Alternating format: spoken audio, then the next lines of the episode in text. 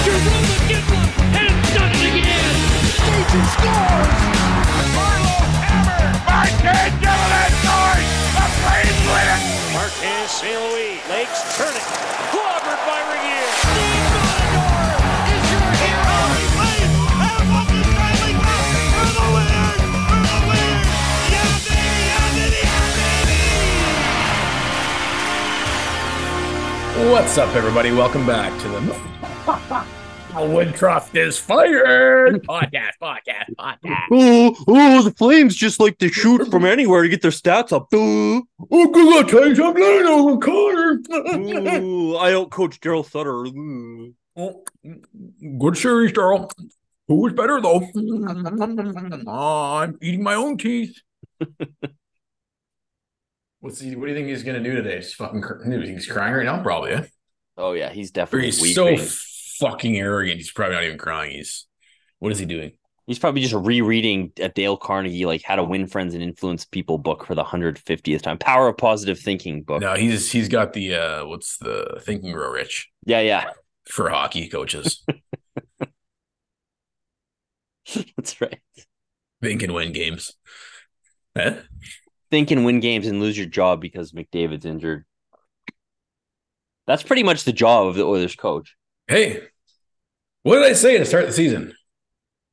Yeah, Yes, I'm praying for a McDavid injury. Yes, I admit it. they finally came through for us after all the shit we get. The hockey gods threw us a bone here. Finally. Edmonton Oilers win their third game. Have they caught us in the standings? I I don't even look at the standings, but I tweeted last night, and this is going to be my prediction: the Flames won't. They won't be better than bottom five for the rest of the season. No way. No, zero chance. Did Boy, wa- that Daryl Sutter was sure a big problem, wasn't he? we got a good roster. Can you fucking believe how outed this pathetic gaggle of players are right now? Yeah, I can actually. The amount of fans that fell for this fucking psyop. Well, we're sitting there banging the drum.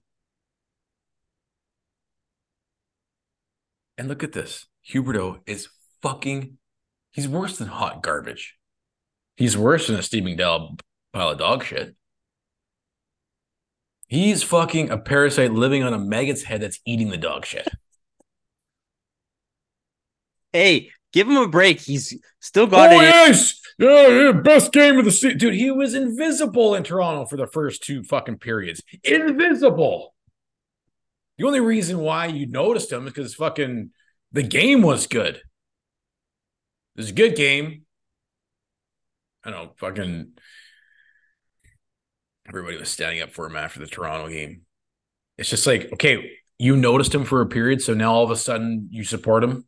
You gotta. Well, what did we notice? He got a secondary assist on the Zadorov goal. What did we notice? He had a fucking chance to ice the game in overtime, two feet in front of the goalie, all alone with no one around him, and dishes the puck away. into the corner. And then you got people arguing, "Oh yeah," and people like, oh yeah, you got to pass that. No, you "Oh don't. yeah, no, you gotta." That's that's the play. That's the play. How is that the play? If you're ever on a two on zero, you have to pass early, high up in the zone, and then you can stretch yourselves out. Then the goalie doesn't really know what's going to happen. As soon as you start making that final pass in tight, the chances are slim, man. And especially when you have the defenseman collapsing back down on you, like everything is getting smaller. The space is getting smaller and smaller and smaller. Now you're trying to force that final play. That's not the right. Obviously, it's not the right play. It didn't work. Everybody's trying to say Lindholm whiffed on it. Clearly, if you break it down, the defenseman reaches back. I don't know who the D man was. probably Gets- was probably was Gio. gets a stick contact on it. By the time it gets to Lindholm's stick, if you actually look at the replay, the puck is on edge.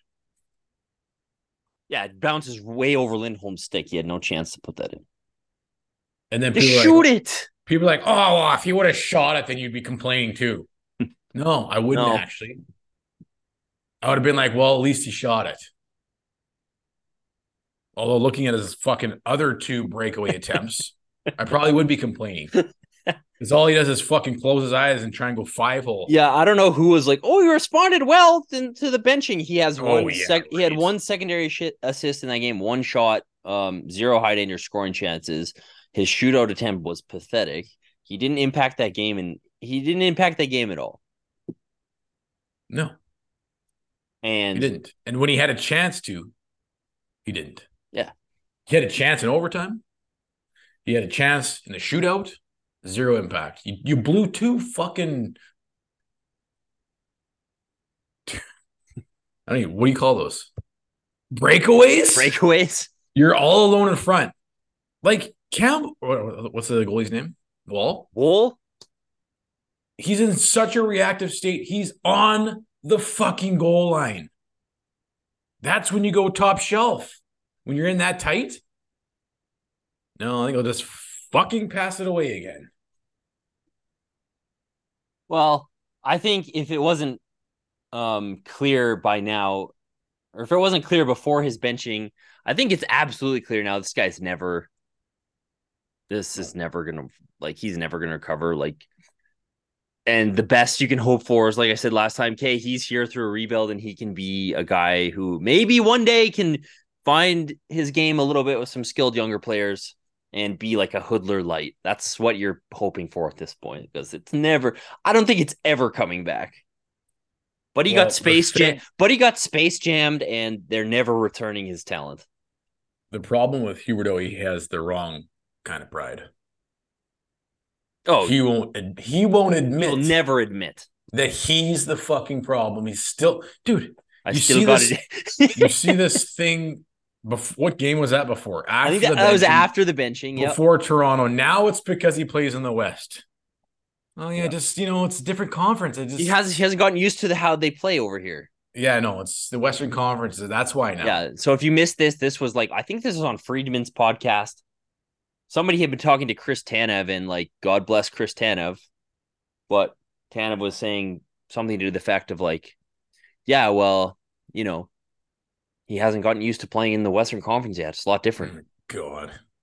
No What? wonder Zadorov wants a fucking trade. So let me get this straight. Um, for he he's only good if he's settled in, um, on a, in a beach town, playing on left wing, under a very specific type of coaching coach and a very specific type of system in the East. Yeah. So when he when he was so good, who did he give all the credit to then? That, that was all because he was in the East. It was sunny out, and was he was he system. rattling was he rattling off all the reasons why it wasn't him that was no, good? no, he he can take credit for all that. Oh, okay. Okay. Well, that's bizarre then, eh? It's crazy. It's funny. It's funny how then he it's uh, fucking ridiculous, dude. Like I said, it's the wrong type of pride. That's until until that changes. No, you're right. He's not going to change. He's not going to get better. He's going to suck forever. Well, did we talk about the benching? I don't think we did. No, we didn't because that was the the That game after Nashville. we recorded yeah, last. That's right.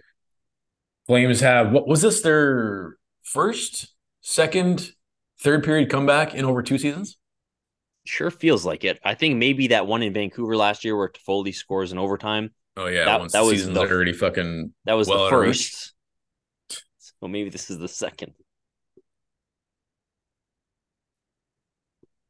You're down to nothing at home against Nashville. Huberdeau's benched for the entire third period. And it's it's true. I watched uh the pregame last night. No, pregame against Toronto. And I can't remember. I think it might have been Jen Botterill. She was saying that, yeah, the benching of Huberdeau was a bigger storyline than the comeback for the Flames. And it's true. Well, it was a bigger story because they played their best period of hockey they've played and they won the game with him on the bench. The Flames are literally better without you, Mister Ten and a Half Mil. Can you can you like fathom that? I just don't get how. And look, yeah, it was painful to watch. It was painful to watch, except for the part where he's looking at a stick like a fucking idiot. What the fuck was that? He's like a kid on the toilet, like reading the back of a toilet paper thing. Like, what are you doing? Could you be any more spaced out? This is what I mean. Like, dude, you have zero drive, bud. Zero. Eh, I'll just sit here and read my stick. Oh, I feel so sorry for myself. I'll just sit here and read my stick. I don't know, man. The, the longer this goes on, the more pathetic it becomes. It is pathetic at this point. And I know everybody's like, oh, we got to chant, do the Hubie chant next time at home because we feel so bad for him. I mean, what's that guy? Just gonna feed into his negative fucking prideful ego in the in the bad way. Have some pride for yourself, bud. Like, don't have so much pride you will you won't take ownership. We're still getting excuses thrown out here. It's insane. Yeah, it's like, here's what you should be doing. Your your ego has been he should be just you said this. It's like he needs to be broken down to the absolute bare bones and built back up. I don't think he's capable of building back up at this point. Well, you're looking for the, what the response game looks like. Dude, did you see that fucking opening ceremony? How can you sit there as a player? You have all this rich, you're in Toronto, the hockey hot, hotbed of the fucking world. One. So already, you know, that's like it's an amazing place to go play. It's the fucking Hall of Fame ceremonial inductee night. You're getting to see all these fucking legends. Including a Flames player, Mike Vernon, who came in in warm up and like read the opening lineup and jacked the guys up. I'm sure Lanny came in and gave him a pep talk. How are you not ready to go? Plus, you just got benched for the third period. And that was a marker for me. It was just like, I even said to you, like, there's no way he's not going to be jacked up and ready to go. Mm. Didn't notice him until the third period. It's it's bizarre, dude. Literally a space jam. I think he might have got some sort of fucking lobotomy or some shit. That's I guess how he plays. That's how he's playing. He looks like he got the soul sucked right out of him. Yeah. So yeah, I don't know, man. Like, I think at this point it's a complete write off. Absolutely. It's an You- $84 million write off. And stop it right now, Craig Conroy. Mm-hmm. Mm-hmm. Fuck this. We're gonna go build our team around Huberto. What the fuck is the matter with you? I don't get this, man. I don't get this across the league. How there's poor management. Even the Oilers' decision. It's, it's Kenny Hall that needs to be replaced. Yeah. Let's let's be Well, honest. like I said, the Oilers are still like they were one of the best underlying numbers, the best underlying numbers. Hey, it's kind of funny actually. It's pretty ironic that Woodcroft was ripping on the Flames last year for having such great underlying numbers and not having great results, and now he gets canned because of it. Like, was it not uh, Kenny Holland that signed Jack Dude. Campbell Yeah, and, and Stuart Skinner to their contracts? and everyone was like, "What the f- what? That's brutal." Jack Campbell. we all we all sat here and We laughed, laughed. And, said, and said, "Oh, fucking, that's great for us Flames fans." Same thing. It's just like, no, the problem is the problem is not Woodcroft. That's why I sit here and I enjoy it. And now they're gonna re- they're gonna replace him with Connor's uh, OHL coach. Why doesn't Connor's dad? Why doesn't Connor's daddy just coach the team, and his mummy can Well, be, be the there too? What, was it? The agent uh, they hired His- him to do what? His agent's now the CEO of Oilers Entertainment. oh my god, dude! So his, I think, Fuck, yeah, dude, this is hilarious. You know what this means? You know what this means? He might end his career as an Oiler. Yeah, and never win shit. And look, yeah, I'm praying. Oh, okay, folks, I wasn't actually praying for an injury. Like I wouldn't do that, I but was. I'm sitting here hoping. I won't go as far as to pray. You were praying. You were praying. Dear God, this is it, before we go to bed at night. All I want is a fucking Connor McDavid injury. Yeah. Oh, I wouldn't sit there and pray for an injury, but I was for sure the hope in hell. Ever seen Spider Man three where the guy is like praying that Peter Parker like gets killed or something? That's me. He's at the church. He's like, I beg, I beg you, God. That's me.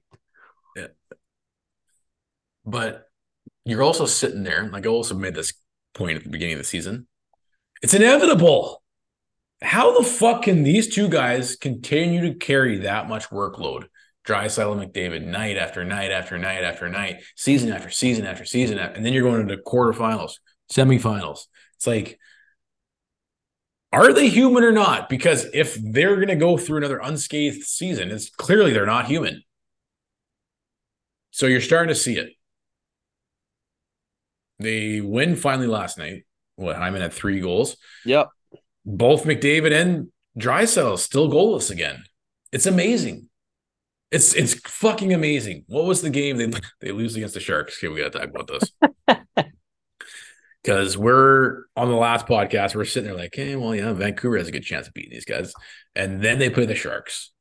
If they lose to the Sharks. So I don't know, man. People were people were tweeting.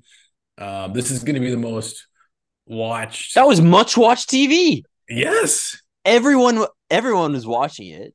Yes. And it was funny because I heard like free. I was listening to 32 Thoughts the next day, and Ed, Elliotte was like, he was like dumbfounded. Like, I don't know why everyone's so interested. Like, people are have that much interest in the Oilers' downfall. I don't know why. It's like, yes, they do because they're so fucking smug of the all the time. Ever, this is great.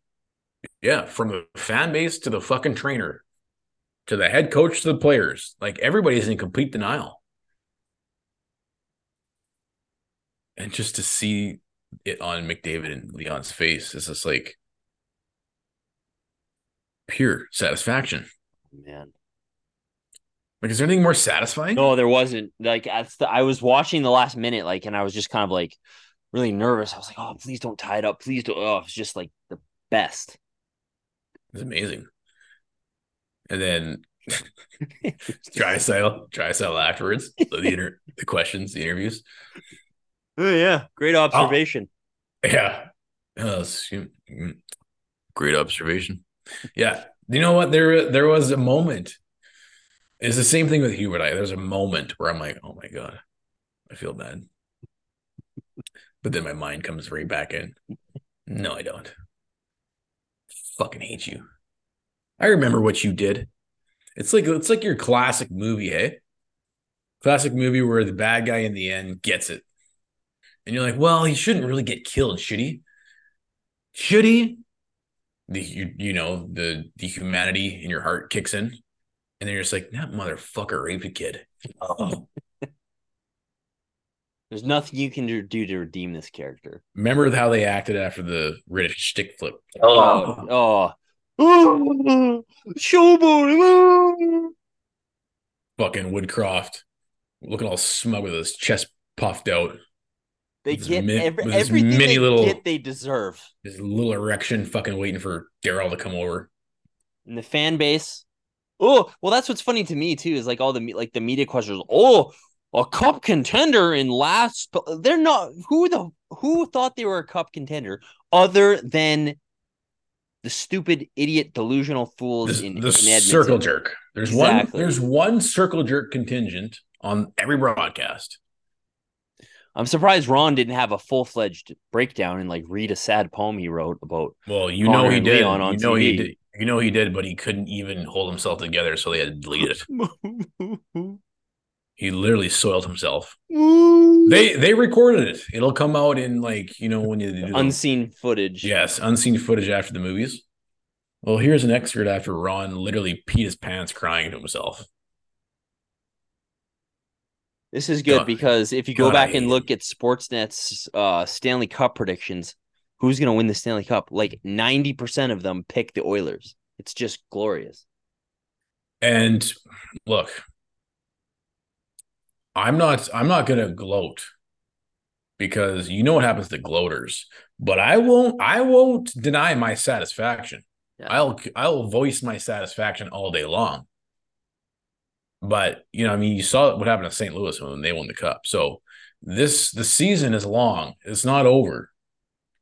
Do the Oilers make the playoffs? Like, what does the standings look like? The LA's they're not going to catch LA. They're not going to catch Vegas. But who's they're not they're not going to. Good Not thing Vancouver's good. Vancouver. Yeah, I It's know. a good thing Vancouver's good, but they could easily fall apart. We know what their track record looks like. But fuck, do they look good? They could abs for sure they're going to be able to reel in a wild card spot. You'd imagine because who's in wild card one and two right now? It's St. Louis and Arizona, both with 15 points. Oh my god. I feel like the Oilers So- could definitely make that up. Yeah. which means they would have to play Vegas or what? Who's in first in the Central? Dallas. Uh, Dallas, yeah. And if they get on a heater, I mean, they could easily turn. They can get on a heater. It's not like us where it's like you know we're done and there's Oh, no yeah, no. hell- We can't even win. You can you imagine us winning three games in a row, let alone like five, six, seven, eight, or nine? The Oilers could totally rattle off ten in a row. Dude, our best player is Jonathan Huberdeau. Yeah. We're not. No, our, our best player is Martin Pospisil, actually. Yeah. Connor Zary and Martin Pospisil are our two best players. We are not making the playoffs. I hope we don't make it out of bottom five. You know what? Like this is This is good. that loss. That loss against the, Yeah. okay. You have. I still man, like it's, it's nuts to me. It's nuts to me how, and I bring up the the Kenny Holland thing too, because it's like, why? Why is there such an incompetence at the management level? why is exactly like why is I- it? Yeah. I guess it's not across the league. The Canadian, it's Canadian market. That seems like it is. Is it just because it is a dying breed of the old boys club, and it's just like, ah, you have to have fucking an old school hockey approach to fucking get it. I don't understand it. I mean, how many? I would say at least eighty percent of the time, you and I are pretty damn accurate in terms of, um, you know how how we project that things are going to play out based on some of these management decisions. And it's not even on our own team. It's like, yeah, that was terrible. That was a terrible signing by Kenny Holland. That's gonna come back to bite him. Come back to comes back to bite him. Ooh, then fuck- crazy. And then fucking the the coach, the head coach Jay Woodcroft. Dude, I just saw a, a tweet just before jumping on here. The the Oilers since Woodcroft Croft has been hired have the fifth best NHL record. yeah, he has their highest. He's like, what does he have the record for Oilers as a head coach? The highest winning percentage? That's insane. The we talked about it on the last podcast. Their team metrics are good. They're some of the best in the league. Their goaltending is atrocious. Is that Woodcroft's fault? Or is that Kenny Holland's fault? So I don't know, man. Like, and then you look at the what Brad Living did with this team, still gets still Still, I swear to God, we're playing in Toronto, and I'm reading all these articles and all these tweets about, well, Brad got a tough rap, but his legacy here is excellent. Are you fucking kidding me? Yeah, what was the story you put? Like so succinctly. How about I just here's five facts about his legacy. Here's Brad's legacy to me: an absolute disaster. Did lost the entire core that he inherited for nothing. Traded away so many draft picks that this team should have been building with. Um, left the team before bailing on the team. Signed anchor contracts that will pretty much hinder everything this team can do for the next five to ten years, and did all of this while having zero playoff success. Oh yeah, and rattled through five coaches. Just a fucking legacy. Great legacy though. I that's what I mean. I don't get it. I don't get it.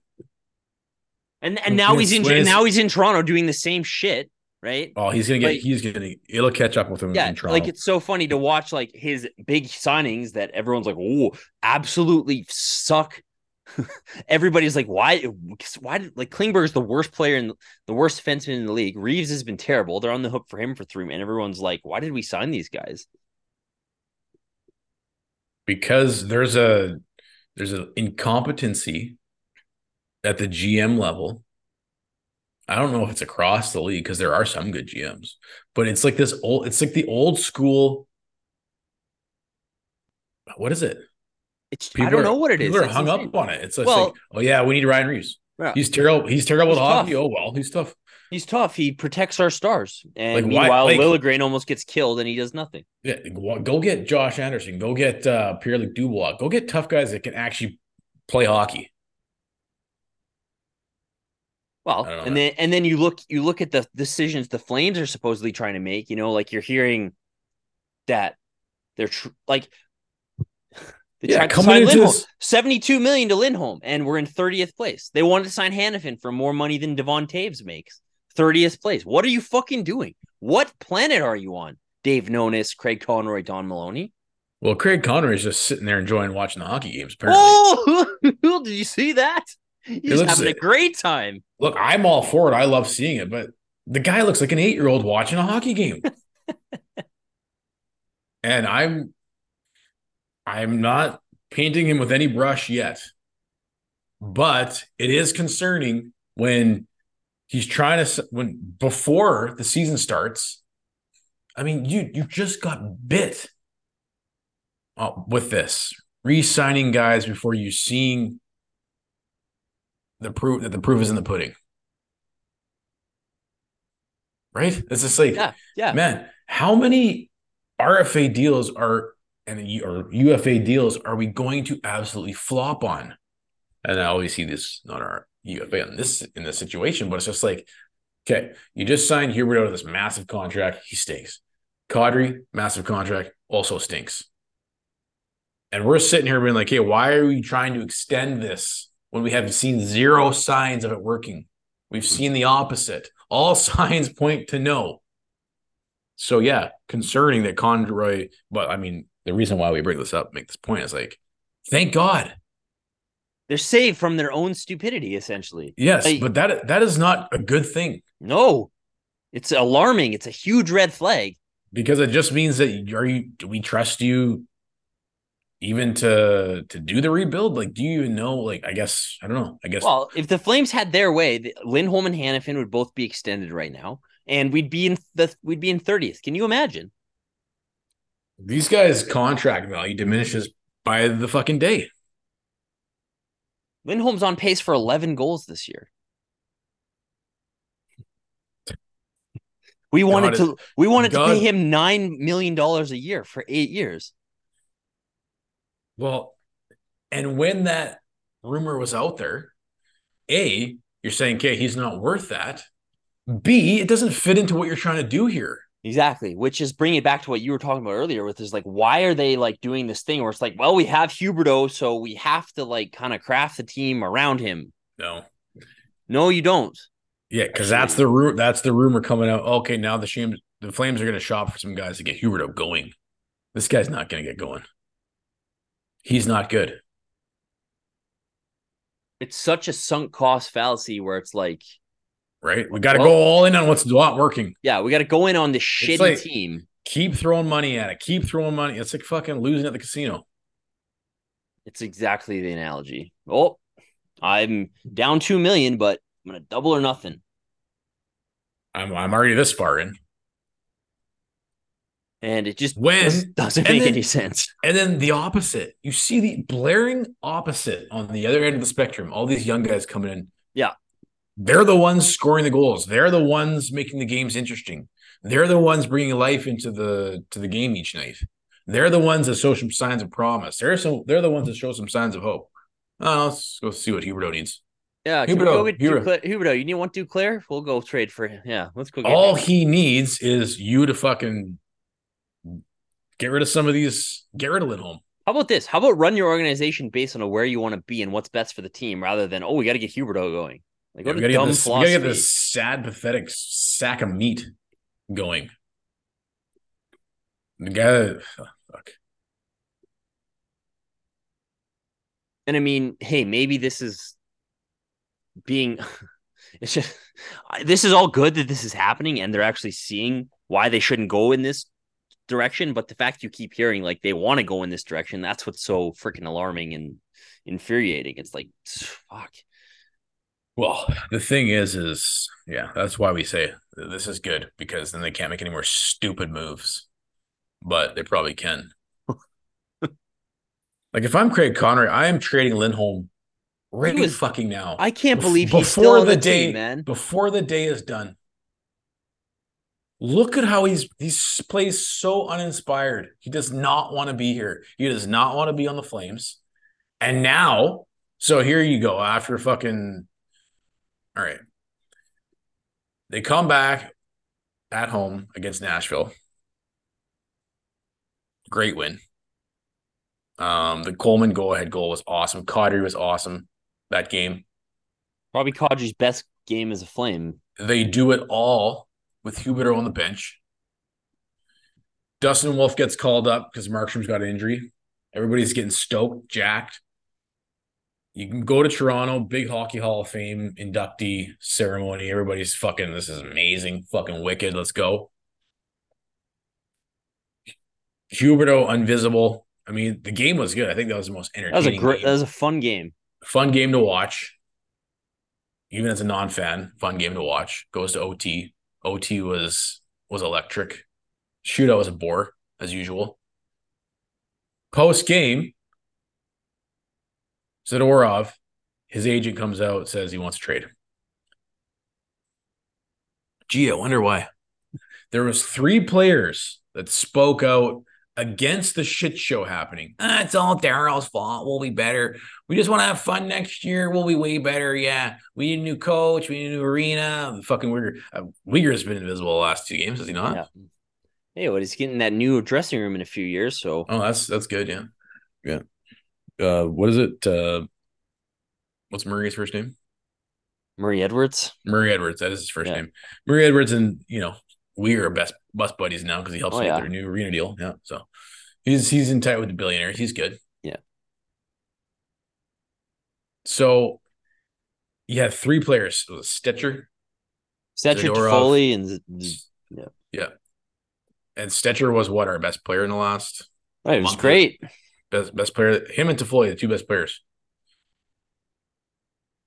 And then Zadorov after the season speaking out against the guy speaking out against Daryl. No wonder he wants to fucking leave.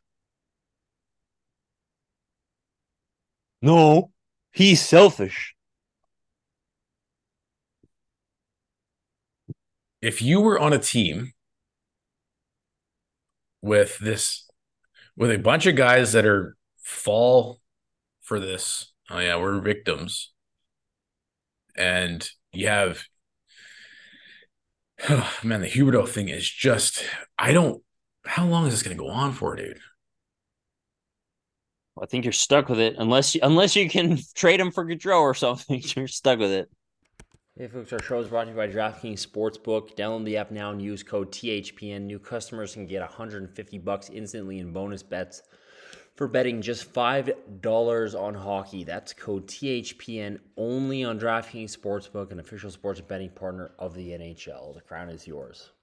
Bonus bets expire 168 hours after issuance. Gambling problem? Call 1 800 Gambler or visit www.1800Gambler.net. In New York, call 877 8 HOPE NY or text HOPE NY 467 369. In Connecticut, help is available for problem gambling. Call 888 789 7777 or visit ccpg.org. Please play responsibly. On behalf of Boot Hill Casino and Resort, 21 plus age varies by jurisdiction. Void in Ontario. Bonus bets expire 168 hours after issuance. See dkng.com slash hockey for eligibility and deposit restrictions, terms, and responsible gaming resources. NHL and the NHL Shield are registered trademarks of the National Hockey League. Copyright NHL 2023. All rights reserved. I had to read all of that, apparently. To get everyone in the holiday shopping spirit a bit early, Raycon is currently offering 20% off everything on their site. Select products up to 50% off. Hurry now to buyraycon.com slash THPN to get 20 to 50% off site wide. That's buyraycon.com slash THPN to score up to 50% off Raycon products. Buyraycon.com slash THPN. Just get him out of here. But no wonder is it like Well, I'll tell you, uh, uh, Zadorov's Ju- sick of playing with Orange a bunch of Julius rumor I did hear was that after the benching, there was a meeting between management and Allan Walsh and Jonathan Huberdeau. Okay, and That's it. So who knows what that was about? This was this was the day after the benching. I heard um I don't know who was covering this. I think the panel was covering it. But Zadorov makes those comments. And it's funny because man, it's just like, oh, so much drama, dude. It's like high, Yeah. high school drama. What a mess have- in there, eh? You have Backlund awarded this captaincy. Completely invisible for the three first three weeks of the season. The first time you notice the guy is the the Seattle comeback. Seattle game, yeah. First time all season. First time I heard from him all season too. Why? He How come? he doesn't speak to the media, it seems. How come when you know the team's in the shitter and all this shit, we never hear from Backlund, we hear from Zadorov, and but Zadorov comes out and you know we talked about this on the podcast, says what the fans are thinking. Yeah, stop stop playing like individuals, stop being babies. Let's go. So apparently, I don't know. The panel's bringing that up, like as if maybe he stepped over Backlund's head and fucking, you know, maybe that caused an issue in the dressing room that he was. hey, hey, hey, hey, Hey, hey, can't, can't be, be a riot. Let's all Nikita, let's all just hold hands and stop worrying about winning and shit. We're here to have some fun and just enjoy ourselves. What's kumbaya in Russian, Nikita? Everybody hold hands, rub our peckers together here. It's got to be a gay old time, otherwise we're not doing it. It's about fun. Don't forget it. So, in my mind, Nikita's sick of the group. It's not that he wants it at Calgary. He loves Calgary. It's not that he doesn't like the fans. He loves the fans. He loved Daryl. Oh, he love became, play- became a much love- better player under Daryl. He loved playing for Daryl. So did the Foley. So did Stecher. Three guys. The rest are all babies. And blame Well- this is fucking blaming a season on oh fucking makes me mad. And here's the other thing with Zadorov is like if you've watched the first 14 games of the season, he's been one of the only guys who it's like we're down in a game and he's like making shit happen, which is insane because he's a, a blue liner, a third pairing blue liner, and he's ma- he's the catalyst for a lot of this shit. It's mind blowing. Well, and it's funny because again, sitting here watching shit, yeah, on the GM level, you can see the amount of incompetency, and it's it's actually really mind scratching because these guys are getting paid millions of dollars. They should be, they should know what they're doing. Um, and then you have what we can see the leadership group. I mean, when Zadorov made those comments, we bring it on the podcast. And we straight up, you know, you text me, why isn't the leader saying this? And I said, the leader is saying it. He's the fucking leader. Yeah. And now, this is the way you go about it. You don't pout. You you come to a realization that I'm not a fit on this team. Because the leadership group, the management, everybody's all operating under this one belief system. Everyone bought into this Daryl's the problem issue. Not my fault. It's not, not our fault. fault. No, no, no. It's Push the blame. my fault. Push the blame. Push the blame. Otherwise, and then you have these three guys saying, "Well, wait a minute." Toffoli speaks out. Oh, Daryl's a great coach. Love playing for him. Same thing with Zadorov. Same thing with Stretcher. No wonder he wants out. He's not. He's not a fit for the belief structure in this group. Well, and like I think the other thing too that fits into this is that same thing with Toffoli. It's like the Flames were so busy trying to convince guys who didn't really want to be here, especially if the coach wasn't was was here apparently in Lindholm, right? They're begging Lindholm to sign, stay. They're prioritizing Lindholm. Please stay. Oh, we'll fire the coach you don't like. Oh, please, please, please. And Toffoli felt that he was being ignored and undervalued, and he's like, "Hey, well, fuck this shit." You know, probably same with same with Zadorov. They're like begging Hanifin to stay. They're getting all these guys who like don't seem to really want to be in Calgary. You heard the report in the summer. Oh, Hanifin doesn't want to resign. Lindholm doesn't want to resign. Zadorov said in the summer, "I want to. I'd like. I'd spend my career here." Yeah, and the Flames don't seem interested in signing him. Which, like, whatever. That's a different discussion. I would be more okay with that decision because, like, oh yeah, they don't want to sign players to deals on long term, except that they are trying to sign players on long term who suck. Yeah. So, yeah, if you're him, exactly. And and you think he he's looking at this situation and be like, fuck, I'm not gonna make any money on my next big deal playing here. He's playing on this shitty team that's gonna finish 30th. Let me go to a good team and bump my contract value up so I can actually Well- get signed next year. And honestly, I don't I don't see it as a selfish move. It's a he's recognizing that this is not a fit for him, therefore it's not a fit for the team. Instead of moping about it and quitting, Instead of quiet quitting, he's quitting.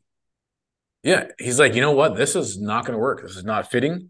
And it, to me, it speaks. What I see happening is we sit here, and there's a contingency of fans that agree with us, that Daryl was not the problem.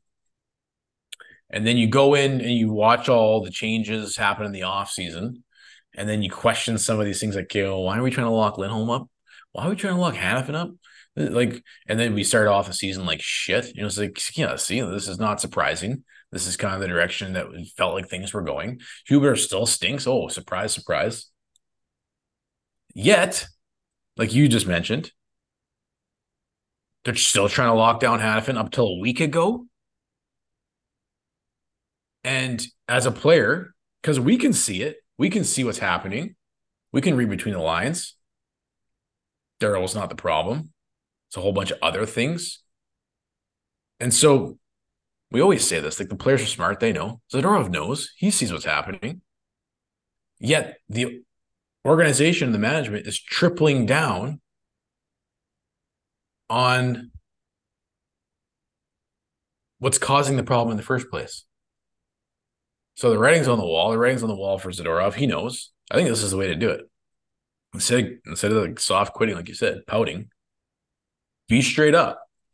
Recognize that what's best for me and, and the team is that you trade me. He's he's sick of playing in this organization. I do not blame him. I there is zero identity in that dressing room. Zero.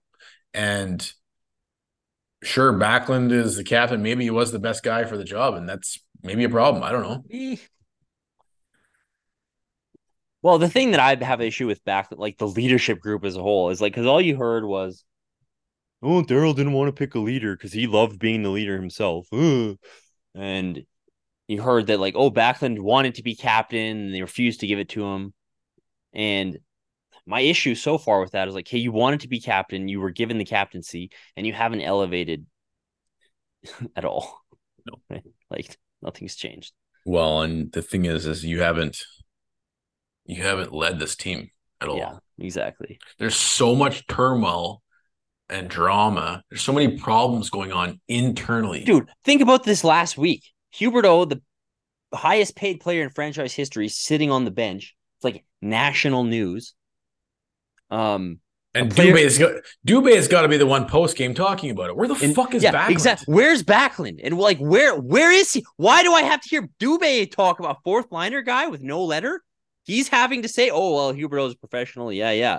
Where the fuck is Backlund? I don't remember one game ever, no matter if the Flames won, got blown out, no matter what, 82 games a year. I would hear from Jarome Iginla post game every fucking night. Every game.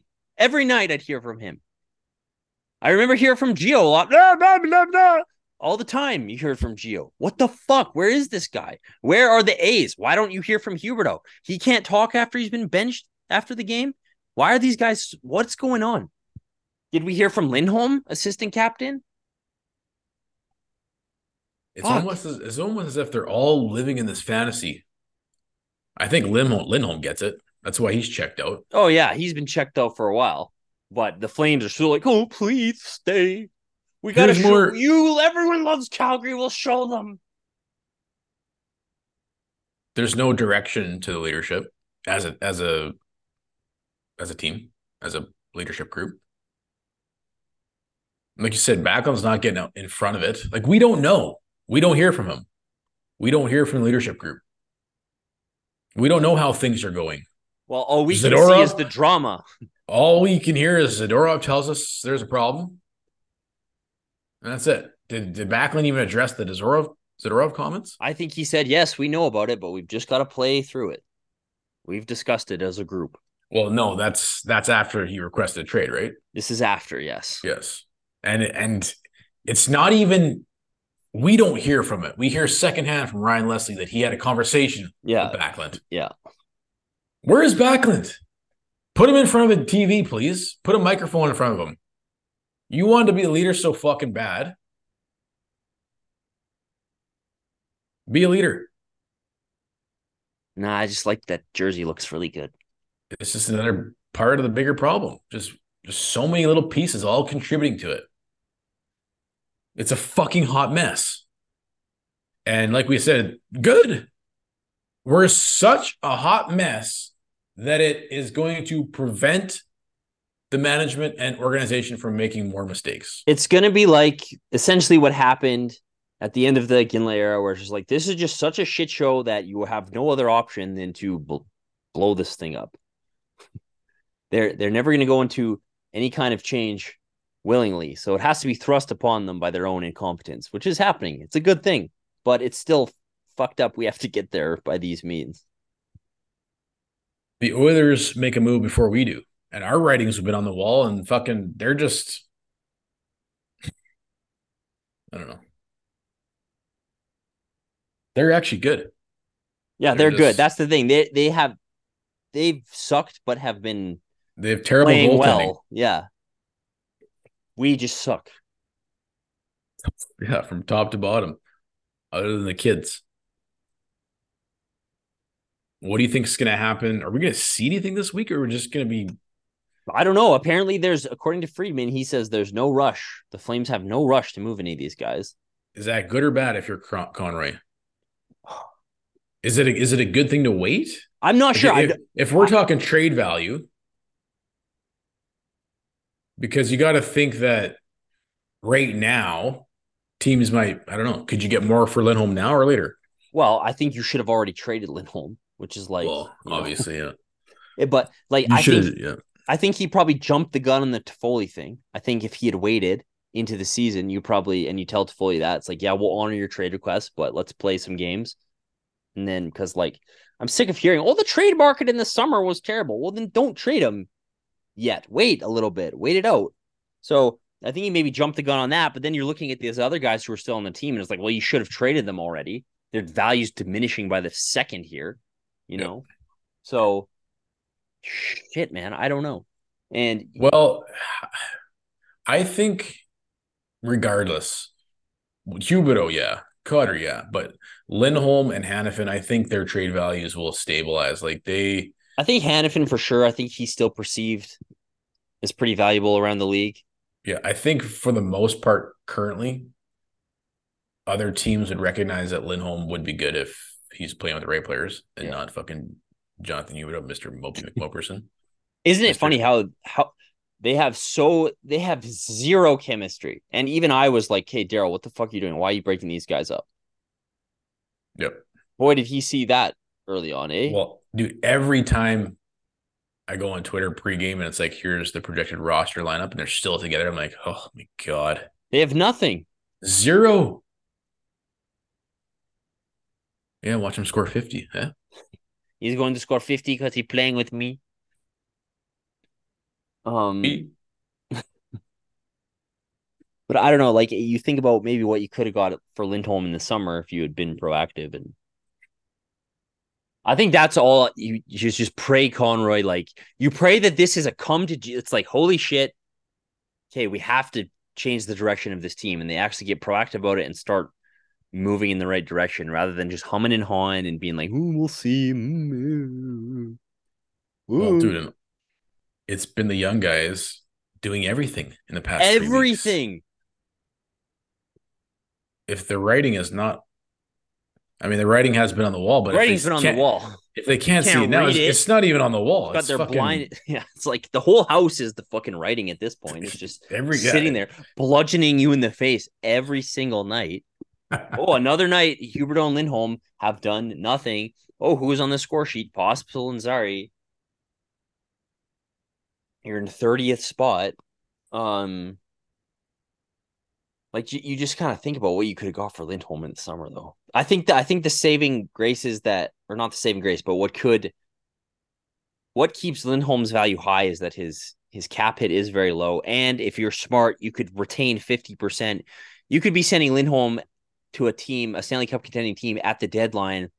They could fit him in for under a million dollars, which is like would be insane value.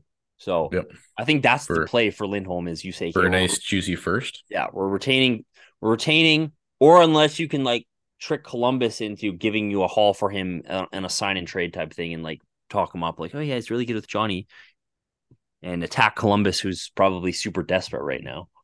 So Speaking of, speaking of Johnny, speaking speaking of guys getting benched, uh, yeah, uh, uh, yeah, I did a lot of research. Uh, yeah, Yeah. It's the best fit. Yeah. Why didn't he pick New Jersey? Fucking idiot. Um, How good would New Jersey be? can How good ima- would can New you imagine Jersey- Hughes and Johnny Gaudreau and Toffoli yeah. and Hischier? No, yeah. Yeah, I actually did a lot of research. Me and my wife wanted to work closer. Ohio's place for me. Yeah. It's pretty. It's pretty. It's pretty. Here's where I do feel bad for Huberdeau.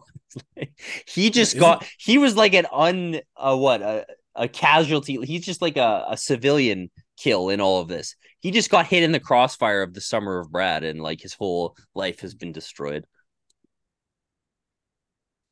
Huberdeau was Huberdeau got was a, a casualty of Johnny being an idiot If you divide, and Brad being Um, an idiot. If you divide ten and a half million dollars, oops, by eighty-two games,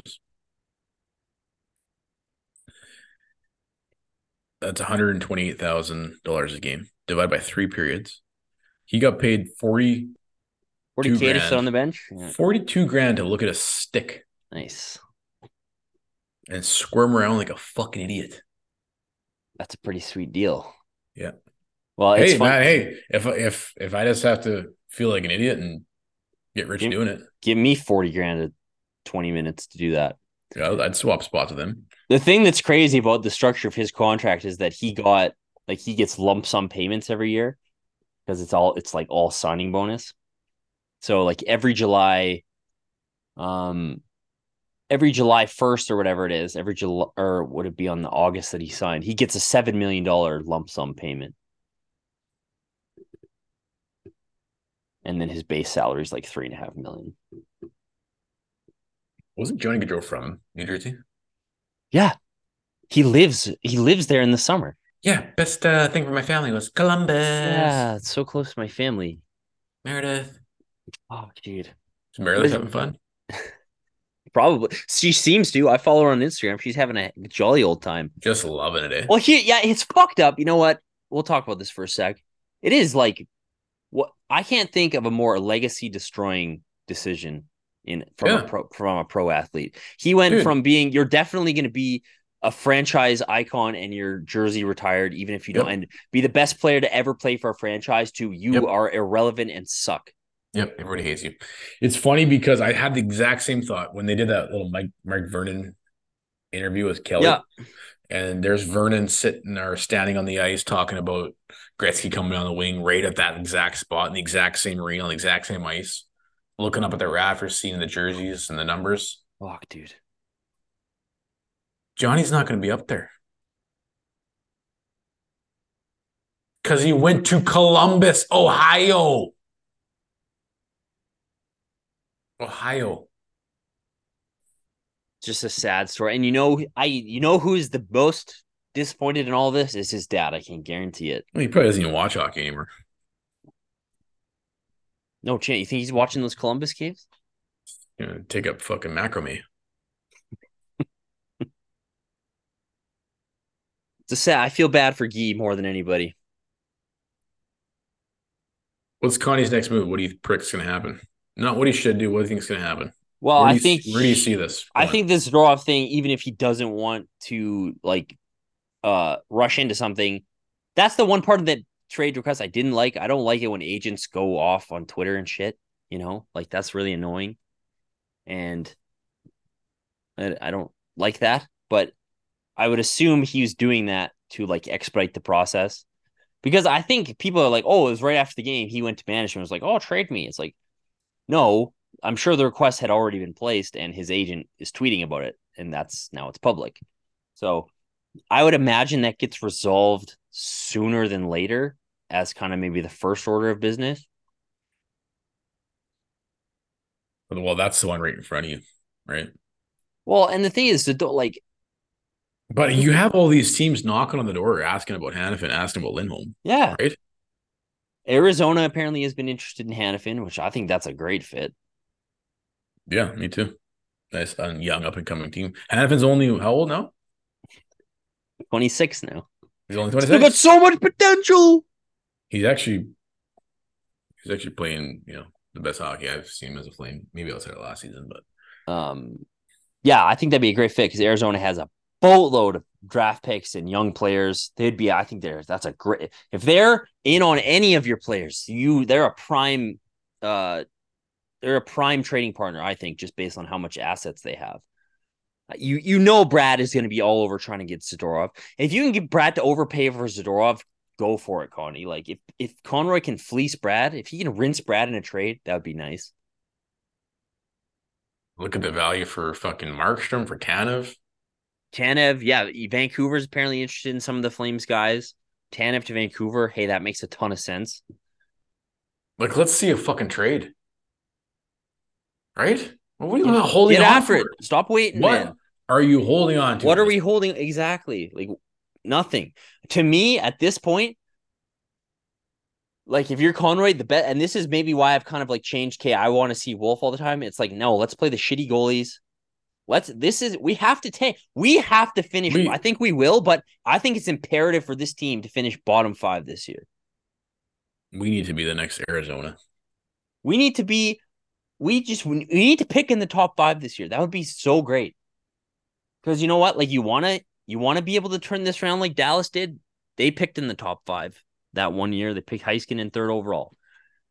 That's what I keep saying. Is this doesn't have to be a Arizona. This doesn't have to be a Chicago scorched the earth rebuild. This can be if you're smart about it and you start trading assets. And you should have already started doing it last trade deadline. You didn't do it. You should have done it in the summer. You didn't do it.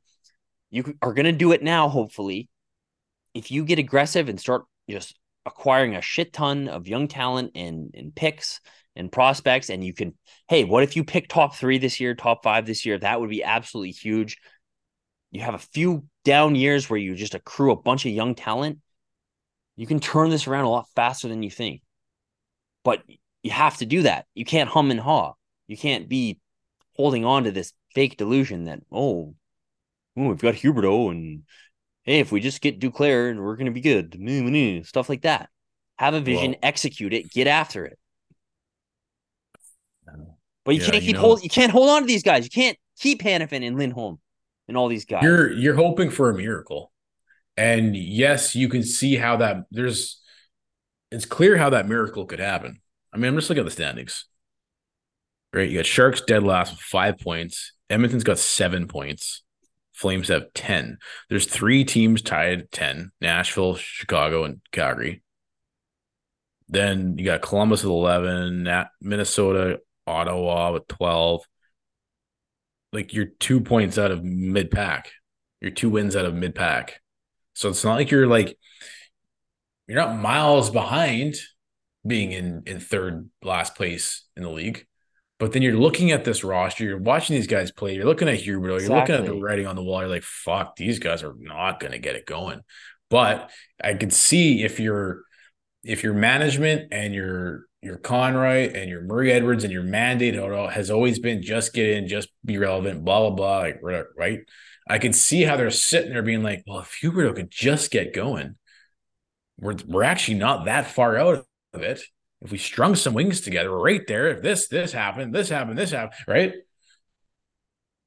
So you can kind of see how they're in this delusional state of not paying attention to all the writing on the wall because they're so focused on what could be, what could be possible.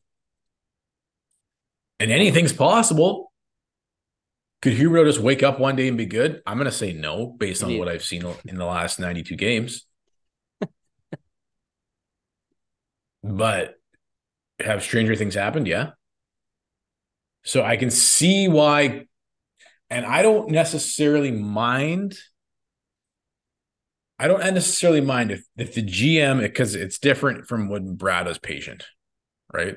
Because for Brad it was the same mantra over and over and over again. No, I believe in the group. I'm gonna be patient. It's like no, dude. Like no, either shit or get off the pot. Either go get Eichel, go get fucking Stone. Just do it. Either go all in or don't. no. Don't just meddle all the fucking time. Don't just bring 13th, Tinker. 14th, 15th. Yeah, don't be a tinkerer perpetually. So, but yeah, I don't know if, if, I'm, if I'm sitting here, even though the writing's on the wall, maybe there's a fucking miracle. I, I don't know, but like, I don't necessarily mind if Connor Connor wants to take two or three more weeks just to be damn sure. Because maybe that's part of just being thorough in your job and giving your team every best opportunity without pulling the plug, without losing belief in them. But you know, you're sitting here as a fan and you're you're frustrated night after night after night after night after night for going on one and you know over a season long here now. Yeah, So, I I think know. I think if you're Connor, uh, well, if you're a normal person, the sample size is now 90 plus games, and that's plenty to Yep. know that this team is no good and there's not a miracle coming. Yep. Um, but this is the Flames, so I don't know. Do you want? Do I, you I want to? Do you want to stake everything on a miracle? That's the thing. oh, that's what they've been doing forever. Yes. But I think hopefully, see, that's the good thing I think about this Zadorov trade request is like this forces them, this forces a shoe to drop at least. Yep. And forces them to trade someone. Yep. That's why I think it's a good thing. Like they'll be dragged into this kicking or scream, kicking and screaming, but at- whatever. I don't care how they, by hook or by crook, drag them into selling. It'd be nice if some other guy, because that was a report from somebody in Vancouver that there are others on the Flames who will who would be welcoming a change of scenery. Yep. And I hope that's the case. I hope some of these guys are saying yes, please. If you can trade me, please trade me. That's the only way we're going to move forward. And what's Yeah, I mean, funny, like- what's funny about all this is like usually what happens is the opposite. They'll probably play better, like you saw with Nashville last year down the stretch. Exactly. Well, because you can't get any worse. You got these kids coming in who are wanting to make the team. It's like Huberdeau is probably one of the worst players in the league. He's the worst player on the team, and I don't even think that's up for debate. All yeah. All Like, I'm not even being cheeky. Like it's just No. true. He's Yeah. brutal. Like someone in our group text texted last night and said, without any emotion, who's the worst player on the team? Yeah. Without hands down, it's Huberdeau. Let's go through them. Okay, Lindholm has been terrible, but he kills penalties and stuff, and probably still better. Um, obviously Monge is does what he does. Coleman's been great. Backlund's been Backlund. Pospisil's been great. Kadri's been great the last handful of games. Um, Zary's been great. Sharangovich has been good lately. Greer, the fourth line, great. Greer's been good. Dubé's Dubé's Dubé, but he's been better Still than better- Huberdeau. Like, dude, I, I posted what was it? I posted it last night. Like this Pospisil stats compared in four games compared to Huberdeau's stats in 14. Like in four games at five on five, Martin It's- Pospisil has it- three primary points, 10 shots, four high danger chances. Huberdeau in 14 games at five on five has two primary points. Two.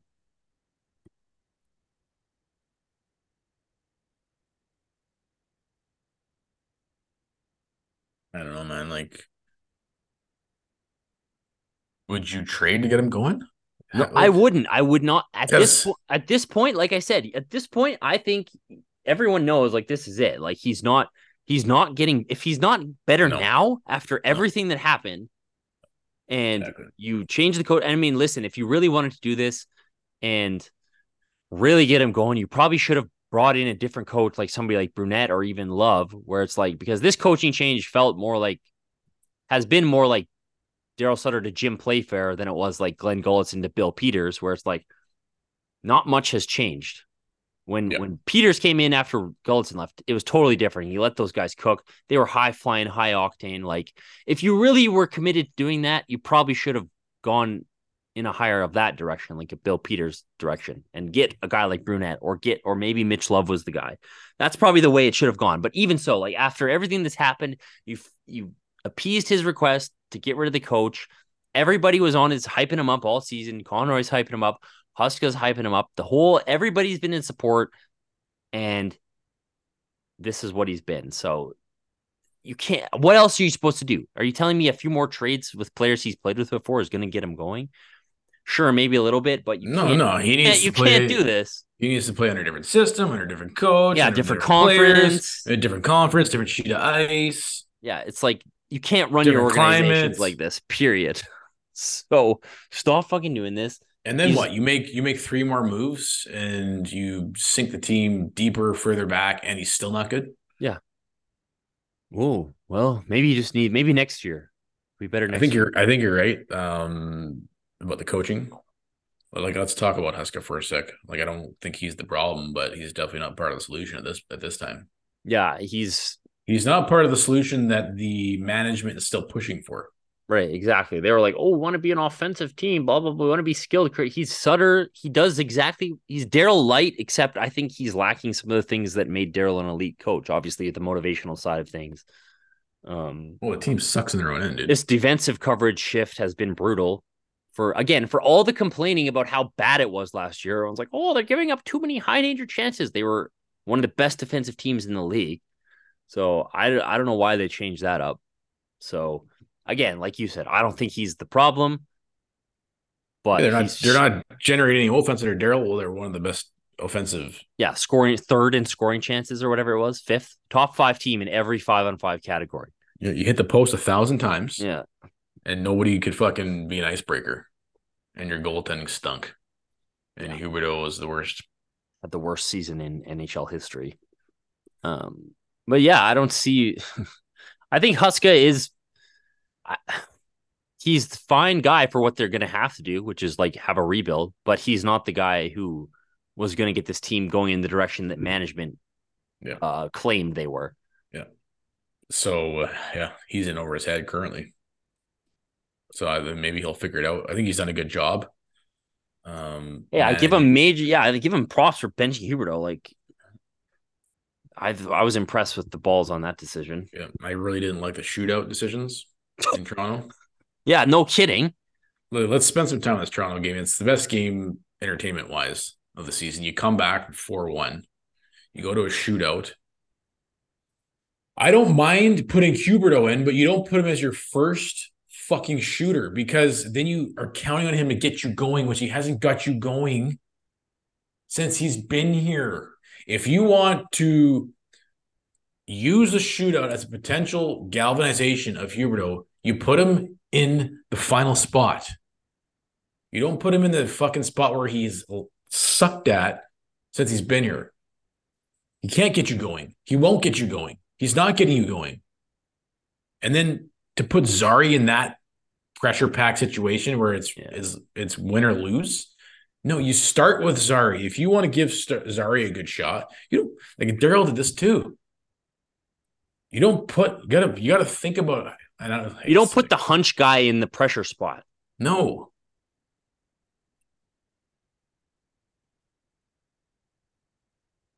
Zarya should have shot first. Fuck, Sharangovich had a nice little snipe away. Yeah, Connie liked that one, eh?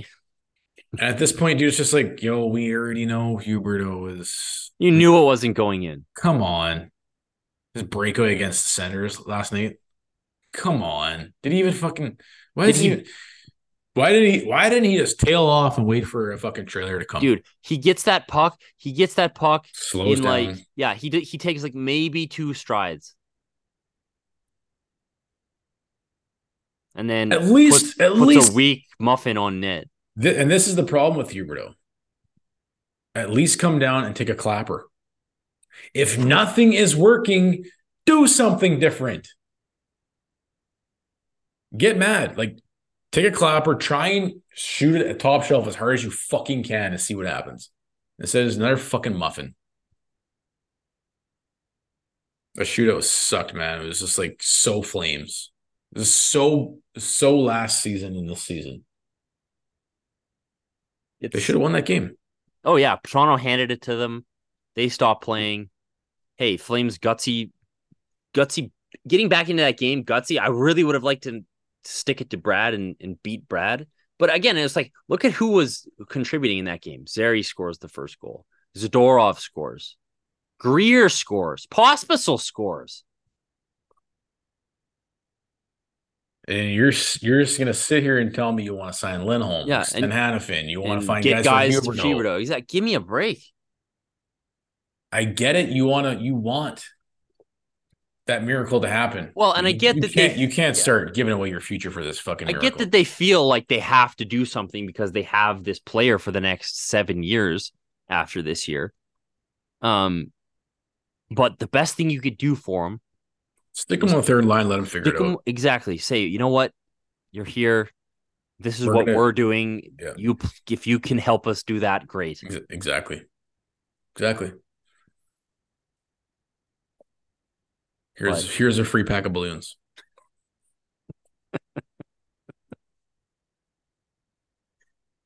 Like he's like he's maybe he's not our Jamie Benn or Tyler Seguin, but like Chicago's rebuilding with Seth Jones. Like who's a player who he could be like just a high paid player who does nothing.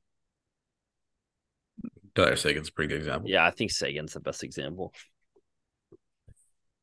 I liked uh what'd you fucking Gio eh? Trying, to, trying to fight everybody. Yeah, what was he saying to Backlund? They whoa, I don't know, he- those two guys better cool it, man. I don't know They what they know the rules about riots. They better Yeah, They, they should know. They they set the standard. They set the standard of don't What ever are- get involved in it. What are they what are they doing? With some extracurricular activity. Lucic probably phoned both of them after the game and was like, "Guys, what are you doing? You guys, what's happening here? Don't you remember our rules of leadership?" I don't know uh, what happened. I always I know how it started the little um, altercation because Gio went and ran Backlund. So I'm assuming Backlund must have done something earlier on in the play to Gio. But this, this isn't the first time we've seen this. Like I don't think Yeah, in the Backlund- Seattle game, Backlund and Gio don't necessarily like each other. Did Backlund? Do you think Gio called up Backlund and congratulated him on the the captaincy?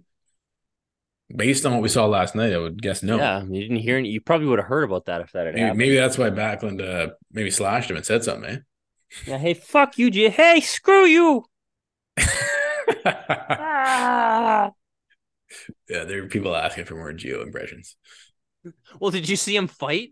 Holy, Holy rioting two nights in a row. Fuck, I missed Gio. dude! That fight. Who did he, who did he fight? Some young uh Some kid tough- on uh some- what is he, the tough guy though. On was it Vancouver they were playing? Yeah, that was a feisty game, man. Yeah, that was a good game. Lots of hits. Dude, I wish we could have watched that game instead of the Ottawa Senators one. Yeah, that was a snooze fest. Yeah, like could somebody hit? Could you do something?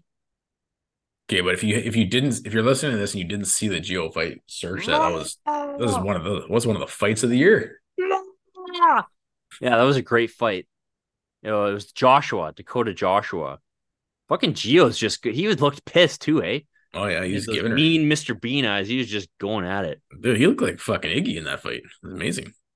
It's so sad. That's that's the other thing is I was just reflecting on Brad's legacy because all those stupid, ridiculous articles were going out before the Flames played Toronto. And it was like, let's think about. Remember they losing Gio for nothing, captain of the team, Yeah, heart and you- soul. Yeah, Eh. you, yeah. Nothing we can do. Sorry. I'm convinced that played in the Johnny's ultimate decision. Totally. He sees that. He's like, man, this team doesn't give a shit. Yeah. Just sad. It's just sad. All these guys who should have been career flames and we should have won a cup with, eh, losing for nothing. Brad's legacy. No. What did you think of Wolf in his debut? Well, he got scored on four times. It's probably the end of his career. He's probably yeah, so, he probably lost all confidence in Yeah, himself. he's he's never gonna be able to play goaltender for any team ever again. Um, I thought he was very good. He moves side to side so well. He's so Fuck quick. is he quick? Eh? I've Yeah. I haven't seen a goaltender move side to side this quick ever. I don't think. The team kind of left him out to dry.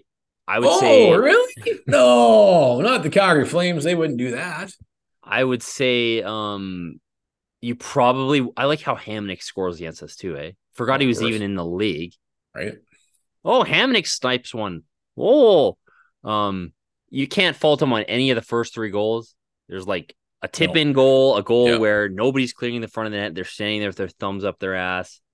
Um, the fourth goal, yeah, the Hamonic goal, maybe he wants that back, but Rasmus Andersson is standing there with his thumb up his ass, standing right in front of him. Screened. So, okay, wow, he let in one goal that was his fault, and the Flames score one goal. And I like this in the third period where the Flames are down by a, only one goal, down by a goal. Third period, they get two shots on net. Two. They had how many how many power plays? They had two full power plays in the third period Oh, they must have been tired, eh? and two shots. That's Two back-to-back. two shots on the in the whole period. Yeah, there's got to be an excuse for that. Back what to an, back. What an embarrassment. They get outchanced high danger four to one in the third period of a game where you're down by one. So I thought he was very good, but boy, that was uninspired. See, that's that's the thing, like right, uninspired. Yep. You, you Well, look at that. You look at that. You look at that Toronto game as like, hey, that's a gutsy. You've had some gutsy efforts, I think, led by guys like Zary and Pospisil, and I think Kadri too, and Coleman's been good. But then, But- well, they can't do that every night. Well, why not? They- Why they're probably Huberdeau sit all the all the the big shots are sitting there. Well, why Yeah. can't they do that every night? Yeah. but just uninspired, brutal third period from the Flames last night. Like you'd I think, they'd get um, jacked up for like that's what like you're saying like you're watching that hockey Hall of Fame game. Mike Vernon's doing the intro. You're like you should be jacked to the tits. Last night you had a, a remembrance day Yeah, um, ceremony was fucking awesome. I don't know Wolf, if they saw Wolf's, yeah. Wolf's debut. You should Um, be you just, just you just came off. How do you not have you know adrenaline carrying over from the Toronto game night before? You're you're you know it's just like fuck. It's Ottawa. How many times? limp- have we, how many dick. times? How many times have you seen Yeah. us get just not show up to play Ottawa? Oh, well, about 18 in that North Division year. Now we're out of the playoffs, but we've still got Ottawa coming up eight times. Lose every game. That Pospisil set up to Coleman was. Oh, that was sick. Dude, like have you seen oh that was a great goal. So he they start in their own defensive zone face off. They score a goal on on a rush play. Like, where's Mr. Rush Huberdeau doing that? And all that was was just hustle, busted his balls to get that puck. a simple simple play, Little nice sauce play with a little bit of soft hands. Beautiful goal. skilled but simple. Just get it over. Has Huberdeau made that play once? He hasn't skated that hard his entire tenure in Calgary. How bad's Lindholm been? It's as bad as Huberdeau. I mean, I posted that thing. You you talked about comparing Huberdeau's last 14 games or however many games it's been to to Pospisil's four severely outplayed. And someone's like, well, here's Lindholm's numbers, even worse than Huberdeau's in the last He's been stretch. invisible. This guy, and it's like, dude, if you want to see writing on the wall, Mr. Craig Conroy, you don't Well, see this. Like, exactly. the, the guy does not want to be here. He's so uninspired. Here's why I don't understand why they tried to sign him all summer. It's like, hey, he was part of the well, he will maybe consider re-signing when the if the coach is gone group. Okay, the coach is gone. Are you gonna sign? No. Okay, we're gonna give you we're gonna put a Brinks truck up to your house and give you all this money. No. Still? No. Why is he still on the team? He does not want to play on this team. Look at him. And I don't even blame the guy. But why is he still here? Geez, they really just need to go get Gaudreau, don't they? They need to do a Gaudreau for Can they just- swap. Can everybody just admit they were wrong? Totally. And let's just hit the refresh button here and salvage something. Just bring Gaudreau back. Bring him back so we can at least like. How fun would it be? Here's my dream: they bring divest of Huberdeau, get Gaudreau back, and do a. Can you imagine watching some of these kids play while Johnny kind of like chase, makes some nice plays and chases down a few records for a few years, and then Johnny can get his name back in the rafters. yeah, they're good. They're good by the time the new arena opens. How fun would that be? Fuck, we're gonna be bad for a while, dude. Get like maybe instead of getting Huberdeau going, you get Lindholm going. How about Monge going? How about fuck? We have nobody. We got no one. we have no one. We have nobody. I like how yeah. One of the other excuses for Huberdeau is, oh, he just needs to be be playing with players that you know get him going. Well, and uh, again, like I keep seeing Yo, these- you make 10 and a half. You got to get I- everybody else going. I keep bro. seeing these articles that are like galaxy breaking this thing. I get it. The Flames don't play a style that suits his game, and he needs to play with skilled players. But come on. He's no good. And he's been whining about it for a year and a half. Could you ever would there ever be could you ever get him to go to Columbus and get Johnny to come back. If you could, now would be the time because Johnny sucks too right now. Who, Huberdeau? Yeah. No, I don't Who think who says no in that situation? You know Huberdeau would say yes because he wants to get the hell out of here. the GM. I fucking Columbus. Jarmo is yeah, you could what would you have to throw in? Could you retain? Would you do that? I would do it because Gaudreau's deal is two years less and less expensive. Even Well, if it, even if it wasn't Johnny, if it was just another player on Columbus who is making nine seven five for five more years after this one. Sure, but let's be honest. Jarmo would rather have Lindholm, I think. Yeah. And I think that'd be better for the Flames anyways. That's the better play. Yeah. That's the more of the win-win for everybody. Yeah, because if you think about it, if they did go, if they, let's just say, I I don't think it would ever happen. Let's say they get Gaudreau. You know, Lindholm's signing after that probably, which would be a problem. Yeah. So here's your here's your 80 mil, bro. yeah, so you know, fuck. So yeah, I think we talked about this last time. If you're if you're Conroy, you should be on the phone extolling Lindholm's virtues to Kekalainen. Yes. That's the perfect fit for Lindholm. It's it's perfect. It makes It- sense for Columbus. It makes sense for everybody. For Johnny, for Columbus, for Lindholm, for the Flames, everybody can win here. No, I think we'll just wait. Yeah, we'll see. Okay, uh, We'll see what happens. First, we'll try and get Huberdeau going. We'll sink the ship a little deeper. Huberdeau is the boat anchor. The ship is already fucking. The shit. That's right. Yeah. It's already sunk. We're already sunk. They're trying to Oh, move the boat by like Damn it! No, They're we're trying to- not. they're trying to move the boat like by freaking digging the anchor deeper into the sea. It's just like that's never gonna work. Oh my god, Mackenzie Finger! Fuck you!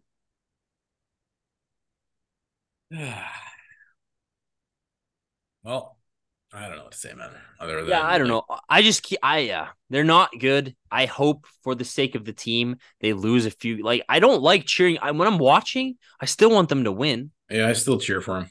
Like I wanted them to beat Toronto and Brad's stupid shit. I like how our, my favorite part of the the Toronto game was our fourth line dominating their fourth line. Their Yep. terrible, expensive fourth line. That was fun. The Brad Treliving. I like how everyone's like surprised too, right? Like I remember this in summer when Brad signed all these guys, and Flames fans were like, "Yeah, have fun with that one." And everyone's like, "Oh, this is exactly what the Leafs need." Boo! And then like all the tweets are like, "Holy shit, Ryan Reaves has been outscored eleven nothing at five on five. What's going on?" And everyone's like, "Yeah, it's the Brad living experience in a nutshell for you." Yeah. Don't worry, it'll get worse. Yeah, it's only going to get worse. Yep. Just wait till he loses Nylander for nothing or something. It'll be a really fun experience for you guys. But I still want to win. But it's like with every loss, it's just kind of like more comforting, where it's like, okay, they can't not do the right thing now. You Yep. hope. Exactly. I don't know. We'll see what happens. Who's next on the schedule, or don't even care? We got old Sean Monty starts tonight, tomorrow. Hey, it starts. Maybe it starts tomorrow night. The turnaround starts tomorrow night. Starts tonight. You got Monahan, or you got the Habs. Fuck the NHL fucking app sucks, dude. Dude, it's so bad. You're trying to find games? Impossible. Like, who are they tailoring this to? Who finds this user friendly? Okay, so you got Montreal. You never beat Montreal, especially in well, maybe in Montreal. Let's see what the young guys can do. Eh? I Oh, remember is we, Huberdeau is Huberdeau going to play one game in Montreal because he wants to trade? Yeah, this will be the best game of the season coming Hey, up for hey, Huberdeau. if you ever Book it. if you ever are going to get rid of Huberdeau, Montreal is a place I could see being yes, they partner. they would do it. They'll fucking take anything off for French guys. and they have some bad contracts. They got Josh Anderson, who I'm surprised Brad hasn't traded for him yet because I remember his entire tenure in Calgary. All we heard was him trying to get Josh Anderson. He'd be a good flame. He'd fit in. But hey, you got that deal. They are on the hook for Carey Price's contract. Maybe they're mm, This actually, you know what? Maybe this is our miracle. He plays lights out in Montreal. He might. He could actually he fit could well. he could do it. That could be a potential fit. If Hey, if him with Caulfield and exactly Suzuki? Suzuki. Yeah, yeah. I could see it. So all he dude, watch. This is going to be his best game uh, since the Rangers. I'm calling it right now. Fucking better be. So that's Tuesday. Then they play Vancouver at home. They're to get smashed. Trilled by Vancouver. They're going to play the most boring game of the that season. That will against- be holy shit! Can you imagine what that game's gonna be like against the Islanders? Yeah, the most boring game of the season. I'm looking forward to watching the Vancouver game because they're fun to watch. Yeah. I'll just pretend I'm not watching my own team get shellacked. Then we play Seattle. Fuck, do they suck? Nashville, Dallas, Colorado, Aval- then uh, Vegas. Oh, That's going to be their killer. That'll probably be the- the killer four games by the end of the month. by yeah by the end of November. I would say we'll see one or two trade trades. Yeah, Dallas will rinse us. Colorado will rinse us. Vegas will absolutely destroy us off the face of the earth. We're not in Vegas though, so Yeah, that's true. maybe it'll be a little bit tighter. We'll just be tight until the third period, and Vegas will just decide to win then. If we All right, bench if we bench Schubert on the third though, in third though, maybe we have a shot. I don't know, man. I think uh, you you watch Trudeau go off tomorrow night because that's where he wants to play secretly. He'll he'll decide. He's making up his mind right now. They're I don't think in- he can handle the pressure in Montreal though. They're probably in Montreal now, right? Maybe he's at that place. Maybe he's at the infamous restaurant Brad took him to right now. They're probably in Montreal. They wouldn't stay in Ottawa. He's probably going back to see all his family. Huberdeau, why do you suck so bad? I still believe I have it, Papa. I have it in me. Mama, Papa, I can do this. Huberdeau Tabernac, you suck. He So just needs Pelche to, to give him some all his- encouragement. all of his family's gonna pep him up here. He's gonna he's gonna he's gonna put forth his best effort and still suck, actually. That's gonna be my prediction. Yeah. I don't even think he has it It'll- within him. It'll look like he cares. Yeah, exactly. No, he'll score a goal. But Montreal Habs will be like, this guy sucks. We don't want him. They wouldn't even trade. They wouldn't even trade Monahan and their. They wouldn't. Yeah, no. There's- Dude, There's, imagine. no- there's nothing you could do to get rid of Huberdeau's contract at this point. You're stuck with it, so we we Yeah. probably stop fantasizing about it. It's never gonna. okay, happen. but imagine you could get uh Monahan and Gaudreau back with Lindholm. dude, you know, you. I can tell you for a fact that if any other GM was the GM of the Flames right now, I would put the Gaudreau thing as like, yeah, that's never gonna happen. The fact it's Conroy, I'm gonna go out and say that if it ever would happen, it would happen under Conroy because he he loves Gaudreau more than we do. Didn't he bring him to the team? He brought him to the team. I remember when he signed to college, Conroy flew. There's a picture of them, this little tiny Johnny. Conroy flew out, convinced him to sign. Everybody was freaking out. He was going to pull an Adam Fox and like not sign. Conroy went out. Conroy, you know, that's the first thing he said in his press conferences. He was like, oh, sh-" he was stunned at the Gaudreau thing. Like, if anybody loves Gaudreau more than us, it's Conroy. So, hey, I'm not ever going to put it out of the realm of possibility. Hey man, you're the closing thought here for I just want to give you some stats on some of the guys who've been playing, like the younger guys or the call ups. Nick DeSimone has been great. He has like three assists. He's been solid on that pairing. He has like I think the best expected goals for percentage of any defenseman on the Flames right now. He's been Oh, great. wow. Martin Pospisil, freaking what? Three primary points in four games. Physical, fast, works hard effective. effective. Zary's like the most skilled player on the team. Like they've been creates offense. so much more fun to watch. If you get Coronato, Wolf was great. I love I loved watching him. I would totally if you can trade Markstrom somehow by some miracle, let Vladar be the tank commander and play spot play Wolf. That'd be great. Get Coronato up here, trade some D men, get Solovyov up here. Like I would I would watch the Toronto game all day, even if they lose. If they're exciting to watch and play some kids and are fast and fun, I'd watch that all day. The writing's on the wall. Stop hoping for a miracle. Play the damn kids. But but no, we're not going to overreact here. We're not going to overreact here. Overreact here. Overreact word, not me. I'm not allowed to ever use the word rebuild.